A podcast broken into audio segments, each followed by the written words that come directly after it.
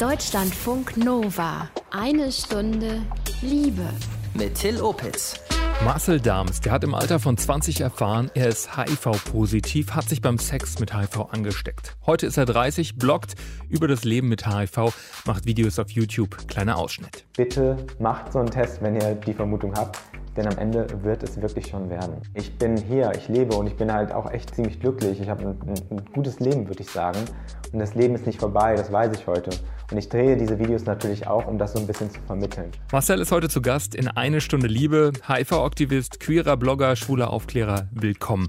Was würdest du denn sagen, sind so Vorurteile, Fehlannahmen, die du als HIV-positiver Mensch heute noch immer erlebst? Äh, wenn ich mir jetzt eine aussuchen müsste, würde ich sagen, dass alle dumm sind. Also alles, was so mit dumm, verantwortungslos, selber Schuld zu tun hat, ist so das, was mir am meisten begegnet, glaube ich. Darüber reden wir jetzt ausführlich in eine Stunde Liebe. Schön, dass du da bist. Ja, ich freue mich, danke. Und ein Liebestagebuch gibt es auch. Da erzählt Emma von einem Date mit einem Typen, den sie von Konzerten früher kannte. Und jetzt hat die beiden Tinder gematcht. Ahoi! Deutschlandfunk Nova. Er ist Blogger, YouTuber, HIV-Aktivist, Marcel Dams, 30, schwul, HIV-positiv. Heute zu Gast in eine Stunde Liebe. Marcel, erinnerst du dich noch an den Tag, an dem du erfahren hast, dass du positiv bist? Ja, also ich weiß sogar das Datum noch. Ich war 20. Das war äh, am 20. August 2009. Ähm, das weiß ich so genau, weil es halt ein Tag ist, den man einfach nicht vergisst, weil es halt so einschneidend war. Ähm, genau, und manchmal ist es halt so, dass ich bis heute noch, wenn ich den, wenn der Tag ist, dass ich noch kurz so dran denke, mhm. nicht mehr so wie noch kurz nach der Diagnose, aber es ist immer noch ein sehr präsenter Tag für mich. Wo ist das dann festgestellt worden? Warst du einfach beim Arzt oder bei so einem Testprojekt? Also ich war beim Gesundheitsamt, ähm, da ist der Test in der Regel ja kostenlos und anonym. Damals war es so, dass man noch eine Woche warten muss. Es gibt mittlerweile ein paar andere Möglichkeiten, dass man das Ergebnis mhm. schneller kriegt und musste dann quasi nochmal hingehen, das persönlich abholen und ähm, hatte mir aber schon gedacht, dass das so sein wird, so, weil ich auch verschiedene Symptome hatte. Ja, die Frau beim Gesundheitsamt hat sich dann wirklich über eine Stunde für mich Zeit genommen, quasi, um mir das mitzuteilen. Also und schon ganz gut aufgefangen und das erklärt oder war es dann trotzdem Schock? Oder? Ja, soweit man es erklären kann, muss man schon sagen. Also ich glaube, das ist ja auch nochmal eine Frage, wie viel man aufnehmen kann. Also es war natürlich schon ein Schock für mich. Ähm, gleichzeitig hatte ich natürlich den Vorteil, in Anführungsstrichen schon damit gerechnet zu haben und konnte schon vorher so ein bisschen mich drauf einstellen, aber man kann so eine Situation natürlich nicht üben, sondern man ist dem dann ausgesetzt, was dann passiert. Ist aber auch bei mir eher so gewesen, dass ich nicht viel verspürt habe. Also eher so eine innere Leere, keine Angst, keine Trauer, sondern wirklich so, ja, flauer Magen und sowas in der hm. Art. Klingt aber auch schon ein bisschen nach Schock so. Ja, auf jeden Fall. Mhm. Ja, ja, Und was hat dich da bewegt? Du sagtest, du hattest äh, schon Symptome. Also wie, wie kamst du überhaupt drauf? Ich gehe jetzt mal zum Test. Also es war so, dass ich ähm, ungeschützten Geschlechtsverkehr hatte, also Geschlechtsverkehr ohne Kondom. Und so, ich würde sagen, so circa zwei Wochen später hatte ich so grippeähnliche Symptome. Also das Klassische, was man sich so unter einer Grippe vorstellt, Fieber, Schüttelfrost, angeschwollene Lymphknoten im Halsbereich. Und ich wusste halt aus der Schule noch, weil ich Biologie-Leistungskurs hatte, dass das ein Anzeichen Sehr sein gut, kann. Ja. Genau, okay. also ich glaube, viele äh, lernen das vielleicht auch nicht. Ich hatte da echt Glück. Und gleichzeitig war ich aber auch eh sensibilisiert dafür, darauf zu achten und habe das dann auch so ja, zueinander gebracht, die Situation als auch dann die Symptome. Und das hat mich dann dazu gebracht, eben wissen zu wollen, ob das wirklich eine Infektion ist oder nicht. Ähm, aber da das so zeitlich gut zusammenpasste, war das für mich fast schon klar und auch beim Gesundheitsamt war es so, dass man mich schon vorher gesagt hat, es könnte so kommen. Das, mhm. was Sie beschreiben, weist darauf hin. So, wir müssen natürlich abwarten, aber machen Sie sich mal ähm, Gedanken darüber, wenn es so sein könnte, wie es weitergehen kann. Mhm. So. War das eigentlich eine harte Zeit, diese Woche zwischen Blutabgeben sozusagen und dem Ergebnis? Ja, schon. Also ich, aus heutiger Sicht würde ich mich anders beschäftigen in der Woche, also würde mehr machen, mehr mich ablenken. Ich habe damals den Fehler gemacht, mich viel im Internet informiert zu haben, was nicht immer ganz so gut ist. So Gedankenkino und du hast ständig das Thema gehabt, oder? Genau, richtig, mhm. ja. ja. Also wenn ich jetzt irgendwie rausgegangen wäre und Zeit mit Freunden verbracht hätte, wäre das, glaube ich, anders gewesen. Aber ich weiß auch ehrlich gesagt nicht, ob das geholfen hätte. Also man kann natürlich jetzt leicht sagen, lenk dich ab, ob das dann wirklich so gewesen wäre oder ich vom Kopf her trotzdem. Ähm, aber es hat sich schon wie Kaugummi gezogen und war gefühlt nicht eine Woche, sondern viel, viel länger. Dann hattest du immer ein gutes Gespräch mit ähm, dieser Beraterin vom Gesundheitsamt und dann bist du nach Hause, hast du erstmal beste Freundin angerufen oder was, was ist? Nee, gar nicht. Also ich bin auf dem Weg nach Hause, ist mir schon aufgefallen, dass ich irgendwie so ein bisschen Wahrnehmungsstörungen habe, also dass ich das Gefühl habe, ich bin gar nicht da, wo ich gerade bin. Also ich bin mit der Straßenbahn nach Hause gefahren und hatte so das Gefühl, ich bin abgekapselt von den anderen Menschen, wie so eine Art Milchscheibe, die über meinem Körper ist so und ich bin irgendwie körperlich abgetrennt von allem. Krass. Und bin dann nach Hause, habe irgendwie ja, Radio angemacht und habe erstmal gelegen so. Und ich weiß ehrlich gesagt gar nicht mehr, äh, was ich gedacht habe oder ob ich überhaupt was gedacht habe, sondern vielleicht ist es auch so eine Art Verdrängung, ähm, dass ich mich da nicht mehr so richtig dran erinnere. Ich weiß nur, dass ich die ersten Tage nicht viel gemacht habe und viel zu Hause war und alleine war und bis ich überhaupt mal mit jemandem gesprochen habe, hat es schon ein paar Tage gedauert. Also es war nicht am selben Tag. Und wem hast du dich dann anvertraut? Also also als allererstes meinem besten Freund, der sehr positiv reagiert hat ähm, und mich da auch tatsächlich sehr unterstützt hat und auch gesagt hat, wir, wenn du irgendwie Hilfe brauchst bei den nächsten Schritten, dann bin ich da. Und als zweites dann Leute von der AIDS-Hilfe, also mhm. die ich sofort auch so als Experten gesehen habe, ähm, die mir vielleicht sagen können, was passiert jetzt eigentlich, weil ich das gar nicht wusste. Und habe dann irgendwie die Hoffnung gehabt, dass die mir helfen können, weil es eben ihr Beruf ist oder ihr Alltag ist, damit umzugehen. Also hast du einen Beratungstermin quasi gemacht? Da genau, richtig. Ja, so. ja. Marcel hat mit 20 erfahren, dass er positiv ist, HIV-positiv. Inzwischen lebt er schon zehn Jahre mit dem Virus, sowie schätzungsweise fast 88.000 Menschen in Deutschland. Deutschlandfunk Nova. Eine Stunde Liebe. Früher, so in den 90er Jahren, da war das ein Todesurteil, die Infektion mit dem HIV-Virus. Heute ist HIV gut behandelbar, wenn Mann oder Frau oder divers seine Infektion kennt. Aber allein in Deutschland wissen über 10.000 Menschen nichts von ihrer HIV-Infektion, schätzt das Robert-Koch-Institut. Marcel, der hat mit 20 erfahren, dass er positiv ist, lebt schon viele, viele Jahre mit dem Virus und ich habe ihn gefragt, wie verträgst du die Therapie? Hast du die Medikamente die ganze Zeit durchgenommen? Musstest du die mal wechseln? Ähm, ich habe mal gewechselt, aber nicht, weil ich musste, sondern weil es halt neue gab. Ähm, ich habe angefangen mit einer Kombination aus drei Wirkstoffen, das ist auch immer noch so. Das waren aber damals drei Tabletten, also ich musste drei Tabletten am Tag nehmen zu einem Zeitpunkt. Und als dann neue Möglichkeiten auf den Markt kamen, haben wir quasi gewechselt, um es mir einfach einfacher zu machen. Plus man wusste, dass ähm, die ein bisschen besser verträglich sind. Also ich hatte nie Probleme mit Medikamenten, aber die Langzeitnebenwirkungen spielen da schon eine Rolle. Das geht manchmal auf die Knochen, auf die Leber, auf die Niere. Und die, das Medikament, das ich jetzt nehme, ist eine kleine Pille am Tag und hat auf Langzeit gesehen kaum Nebenwirkungen und ich spüre jetzt auch im Alltag nicht viel. Mhm. Und man äh, muss es einfach nochmal sagen, wenn man eben regelmäßig diese Medikamente nimmt, dann, dann ist man auch nicht ansteckend ne, als HIV-Positiver, weil man hat quasi eine ähnliche oder gleiche Viruslast wie jemand, der nicht HIV-positiv ist. Genau, also wichtig ist halt, dass das Virus immer noch vorhanden ist, also es ist ja. nicht geheilt, aber man kann es nicht mehr im Labor nachweisen. Das bedeutet, dass man auch, wenn man Blutkontakt hat oder zum Beispiel Sex ohne Kondom hat, dass man das Virus nicht weitergeben kann, weil eben nicht ausreichend im Blut und in den Körperflüssigkeiten vorhanden ist. Das weiß man eigentlich schon seit zehn Jahren. In der Schweiz ist das damals veröffentlicht worden. Ähm, und dass das bei uns wissenschaftlich anerkannt ist, auch durch die Deutsche AIDS-Hilfe, ist so 2012, 13, glaube ich, passiert. Und in den letzten zwei Jahren wird es auch medial so ein bisschen verbreitet. Du gehst jetzt ja auch stark in die Öffentlichkeit, du hast einen Blog, ähm, du hast einen YouTube, einen Kanal und da gibt es auch ein Video, in dem ähm, erzählst du, wie es dir dann na, beim Sex ging, also beim, beim, bei der Selbstbefriedigung direkt nach der Diagnose. Vielleicht hören wir da mal rein. Die ersten Male, nachdem ich einen Orgasmus hatte, also die ersten Orgasmen nach der Diagnose, haben mich wirklich zum Weinen gebracht. Ich habe kurz danach angefangen zu weinen.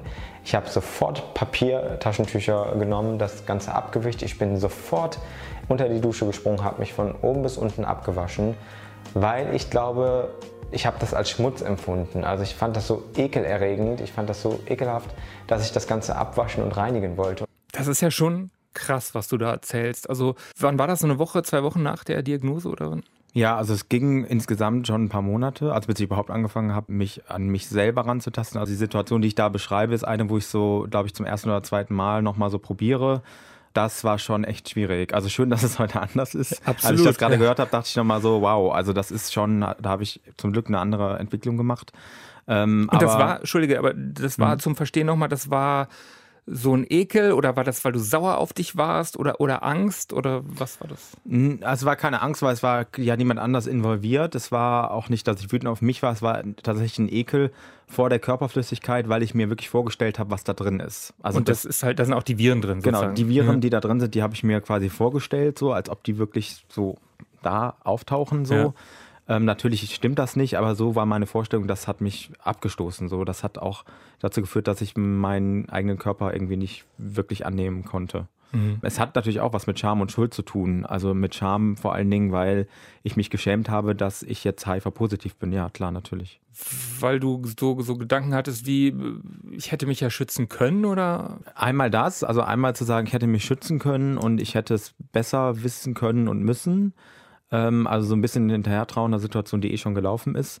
Andererseits aber auch, also ich hatte ja auch Bilder im Kopf von HIV, die, die man halt hat, wenn man nicht selber damit in Kontakt vorher kommt, äh, weil ich ja auch nicht abgekapselt bin von der Welt so.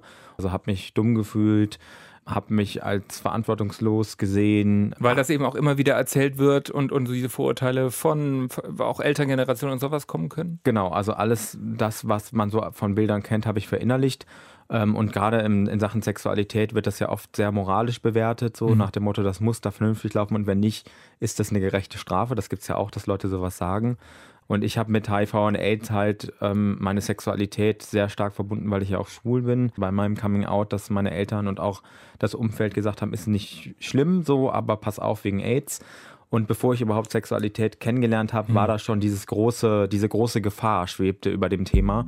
Das ist natürlich keine gute Voraussetzung, um Sexualität genießen zu können, als auch sich wohl dabei zu fühlen bei dem Gedanken.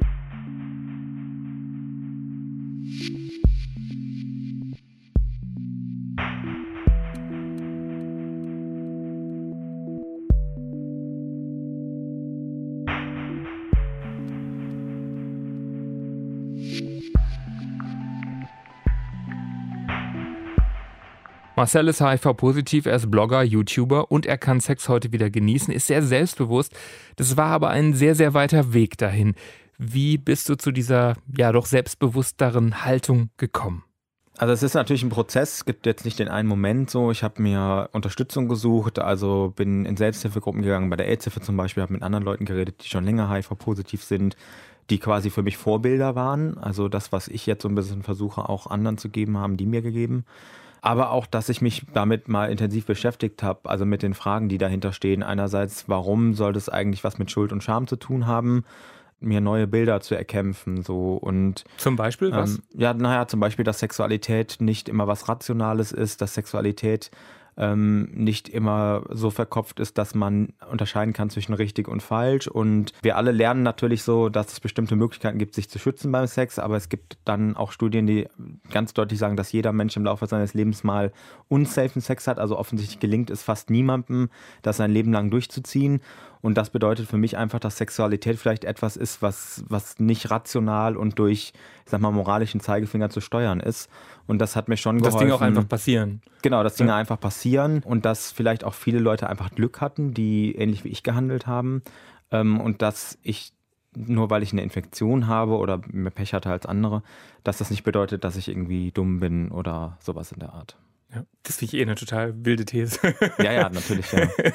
Warum sollte jemand dumm sein? Also den, den Kausalzusammenhang habe ich noch nicht ganz verstanden. Aber gut, irgendwann vermutlich hast du auch mal wieder Sex mit einem echten Menschen gehabt. Wie war das dann wieder als positiver Mensch? Also ich würde es immer so als zweite Pubertät beschreiben. Mhm. Ähm, es war halt komisch und neu und ich musste mir das erarbeiten und das Erarbeiten geht nur durch Ausprobieren. Das ist wie in der Pubertät auch.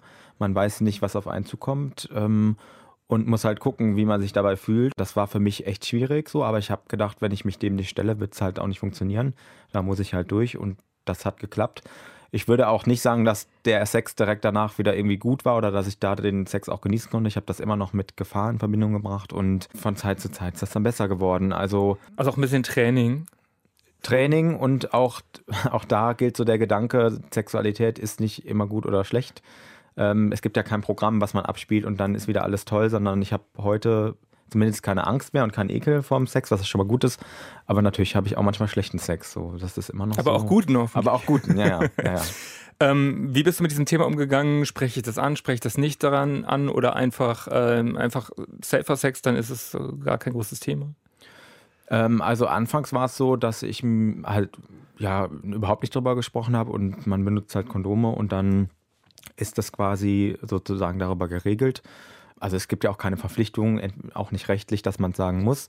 Irgendwann habe ich aber auch angefangen, das mache ich aber nicht immer, also das ist auch so eine Gefühlsfrage, manchmal mit Leuten darüber zu reden, so, dass ich sage, so und so sieht's aus. Ähm, und das hat auch dazu geführt, dass manche Leute nicht mehr wollten, also das irgendwie als Anlass genommen haben, zu sagen, ich möchte keinen Sex mit dir, weil sie Angst hatten zum Beispiel, auch wenn man Kondome benutzt. Ähm, ich habe das aber nie auf mich bezogen, also ich konnte das immer ganz gut trennen. Das ist deren Angst und hat erstmal nichts mit mir zu tun, auch wenn es natürlich blöd ist für mich. Und heute ist es halt so, durch die neuen Möglichkeiten, dass ich das Virus eben nicht weitergeben kann, dass ich zum Beispiel auch schon auf Kondome verzichten konnte mit Partnern. Das regelt man dann aber gemeinsam so. Und im Prinzip ist es für mich halt, also diese Erkenntnis, dass ich das nicht weitergeben kann, ist halt eine extreme Entlastung, ähm, weil ich einfach weiß, egal was passiert, ob ich ein Kondom nutze oder nicht, ob es reißt oder platzt oder wie auch immer, ich kann das Virus nicht weitergeben. Also ich kann niemanden mit HIV infizieren. Ist für mich einfach beim Sex eine Möglichkeit, auch besser abzuschalten und mhm. mich gehen zu lassen. Du bist ja heute sehr selbstbewusst, gehst an die Öffentlichkeit, du bist auch mit deinem Gesicht auf einem Plakat. Wie, wie soll ich das sagen? Also wie hast du es geschafft, da so wirklich offen nach außen zu gehen? Dazu gehört ja auch ganz schön viel Mut. Ja, also es gehört ganz schön viel Mut dazu, aber vielleicht auch ein bisschen Leichtsinn, muss man auch sagen. Also ich glaube, ich war mir gar nicht bewusst, was daraus wird am Anfang, also dass auch so viele Leute das erreicht so. Ähm, mir ging es darum, Leuten, die danach suchen, die selber positiv sind, dass die was finden von mhm. jemandem, der davon berichten kann. Es ist vielleicht auch ein Akt der Wut geworden, also dass ich wütend war über Vorurteile und bestimmte Bilder, die es gibt, negative Bilder über Menschen mit HIV und dem was entgegensetzen wollte und quasi mitgestalten wollte, wie sehen die Bilder aus, die man hat von Menschen, die mit HIV leben. Und gedacht habe, wer kann es besser als jemand, der selber positiv ist. Und heute ist er zu Gast in Eine Stunde Liebe. Marcel lebt seit rund zehn Jahren mit dem HIV-Virus. Deutschlandfunk Nova. Eine Stunde Liebe. Kurzer Break, bevor es mit Marcel weitergeht, ist Zeit fürs Liebestagebuch und für Emma aus Leipzig. Stellt euch vor, früher, als ihr Martini wart, da gab es eine Gruppe von Leuten, die fandet ihr voll cool und ihr wolltet unbedingt dazugehören. Und dann, zehn Jahre später, habt ihr ein Tinder-Match mit jemand aus dieser coolen Gang von damals und ihr landet im Bett. Genau das ist Emma passiert. Ich hatte neulich ein Tinder-Match mit jemandem, den ich von früher vom Sehen kenne. Ähm, ich habe damals in einem alternativen Viertel gewohnt und bin da sehr oft zu Konzerten gegangen, also Punk-Hardcore-Shows. Und da habe ich diese Person dort regelmäßig gesehen. Wir hatten keinen Kontakt, also wir haben nicht miteinander gesprochen oder hatten irgendwie was miteinander zu tun, eigentlich gar nicht so. Und inzwischen lebt er in einer anderen Stadt und er ist aber oft am Wochenende hier und er ist auch immer noch so in der Konzertszene unterwegs. Und neulich hatten wir eben dieses Match bei Tinder und haben uns direkt für den nächsten Tag spontan verabredet. Und äh, ich war ein bisschen aufgeregt, weil ich eben ihn von früher vom Sehen her kenne und ich nicht wusste, wie er denn nun wirklich ist. Also ich fand es halt noch viel aufregender, als jemanden zum allerersten Mal wirklich jemand ganz Fremdes irgendwie zu treffen. Aber die Aufregung, die war äh, relativ schnell weg, als wir uns dann gesehen haben und losgelaufen sind. Wir sind durch den Wald spaziert und hatten eigentlich so von den ersten Metern an sehr viel äh, Körperkontakt. Also wir haben uns nicht angefasst oder so, sondern einfach so ganz auf den Arm so aneinander und man, man läuft so in die eine Richtung und der andere hält ein bisschen dagegen oder so. Und da habe ich schon so gemerkt, wow, okay, wahrscheinlich mag er mich auch. Wir haben uns ganz gut unterhalten, haben viel erzählt und haben festgestellt, dass wir ein paar gemeinsame Freunde und Bekannte haben. Ich habe ja schon die ganze Zeit so gespürt, dass da wahrscheinlich noch irgendwas Körperliches passieren wird zwischen uns. Und äh, ich hatte auch schon Bock, äh, mit ihm zu knutschen. Und ich konnte es aber in dem Moment irgendwie nicht ausdrücken. Normalerweise sage ich das ja bei einem Date, wenn ich Lust habe, mein Gegenüber zu küssen. Äh, aber das ging irgendwie dieses Mal nicht und ich wusste nicht warum. Äh, stattdessen hat er dann gefragt, ob wir die letzten paar Momente noch ein bisschen nutzen wollen, um zu knutschen. Und dann haben wir da im Wald gestanden bei, weiß nicht, so 14 Grad und Niesel, leichtem Nieselregen und haben uns da geküsst und das war so schön. Äh, ja, und dann haben wir uns auch direkt fürs nächste Wochenende, wo er auch wieder in der Stadt war, äh, verabredet. Direkt bei mir zu Hause. Also es war schon klar, was da passieren wird, wenn er zu mir nach Hause kommt. Ne? Also dass wir miteinander wahrscheinlich ins Bett gehen werden. Das war dann die, die grobe Absicht von beiden Seiten. Und äh, wir haben uns wieder schön unterhalten, bis wir dann halt genau ins Schlafzimmer gegangen sind. Und ja, als wir uns dann auszogen, war ich auch wieder so ein bisschen gehemmt oder so passiv, wie ich es von mir halt schon lange nicht mehr gewohnt war. Ich kann es ein bisschen von früher, so wenn ich so ein bisschen schüchtern war oder so. Und das war auf einmal wieder da, dieses Gefühl. Und, so, ne? und mir ist auch erst im Nachhinein bewusst geworden, warum ich so, so gehemmt war. Nämlich, weil ich einfach mich in diese Zeit von damals zurückversetzt gefühlt habe. Ich habe mich so, ja, so gefühlt wie früher, als ich damals zu, zu, diesen Konzerten auch gegangen bin und so ein bisschen zu diesen ganzen Leuten, die diese Konzerte organisiert haben oder da gespielt haben oder irgendwie dort in diesen Locations verantwortlich waren dass ich zu denen halt irgendwie so dazugehören wollte oder die super cool fand und so. Und inzwischen brauche ich es nicht mehr. Also früher brauchte ich halt irgendwie so eine Gruppe, um dazuzugehören oder so. Warum ich mich da mit ihm also wieder so plötzlich so gefühlt habe wie früher, wie so ein Teenie. Dieses Gefühl, was man vielleicht früher hatte als unsicheres Mädchen oder als unsichere junge Frau, so, oh, was will denn der Typ von mir, das ist doch viel zu cool für mich. Während des Sex habe ich das auch gemerkt, war ich wenig kommunikativ, und ich musste mich manchmal auch ein bisschen anstrengen, dass ich es genießen kann oder mich halt immer sehr oft daran erinnern, so hey, was machst du denn jetzt hier gerade eigentlich? Entspann dich doch mal. Also ich konnte mich dann schon fallen lassen und das genießen, aber so zum Anfang war es schwierig für mich, ja. Sehr süße Geschichte. Danke dafür, Emma. Emma heißt in echt anders. Ja, und wenn ihr selber mal ins Liebestagebuch wollt, meldet euch gerne. Vor allem Jungs, bitte fühlt euch angesprochen. Von Männern bekommen wir nämlich so gut wie gar keine Bewerbung. Ihr erreicht uns per mail at deutschlandfunknova.de. Wir freuen uns auf eure Post.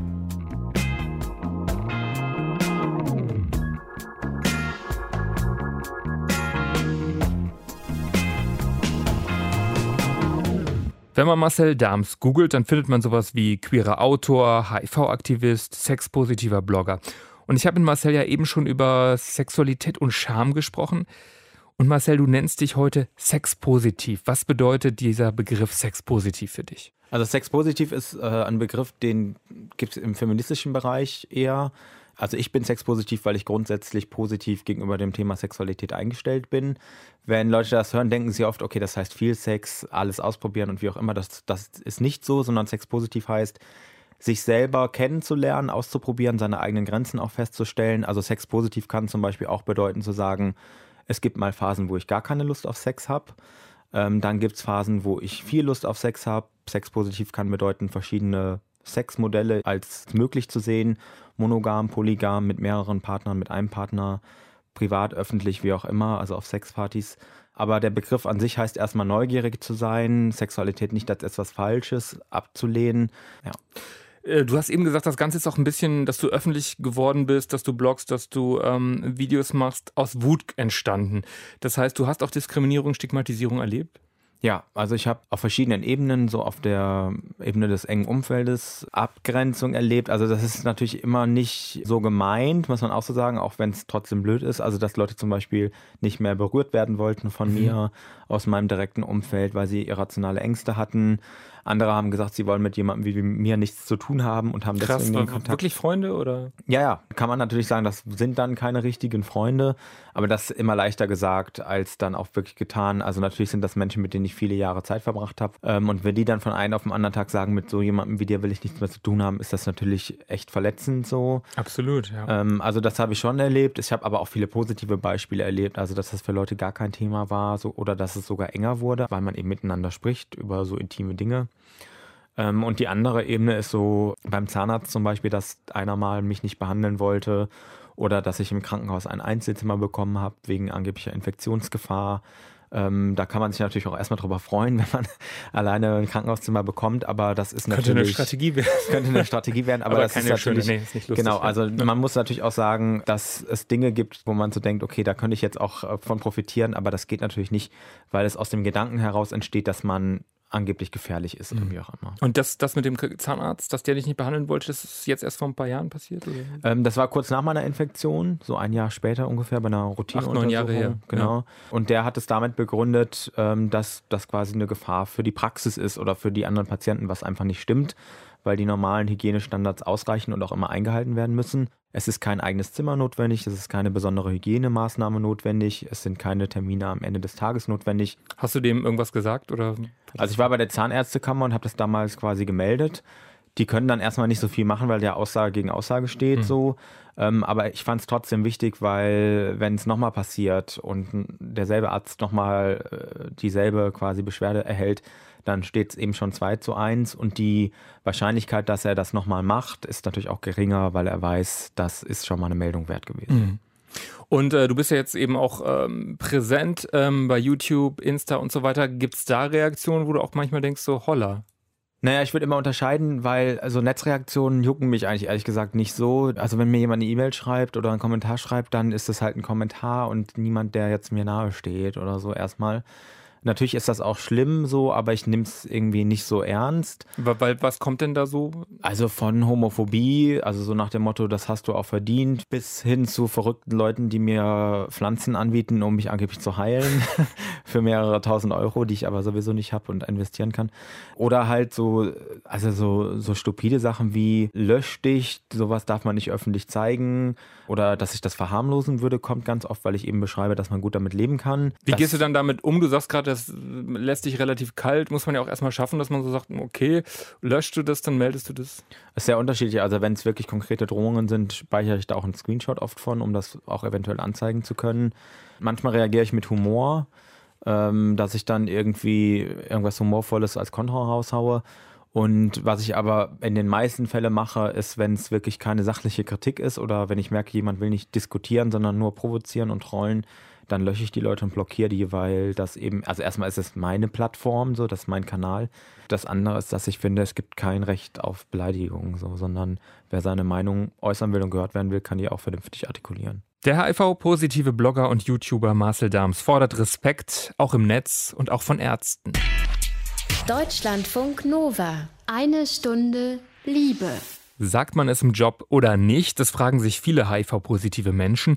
Der Blogger Marcel Dahms, der hat mit 20 von seiner Infektion erfahren und dann auch vor dieser Frage gestanden. Marcel, wie bist du im Job damit umgegangen? Also ich war mit meiner Ausbildung fertig. Ich habe damals im öffentlichen Dienst gearbeitet bei der Stadt Essen.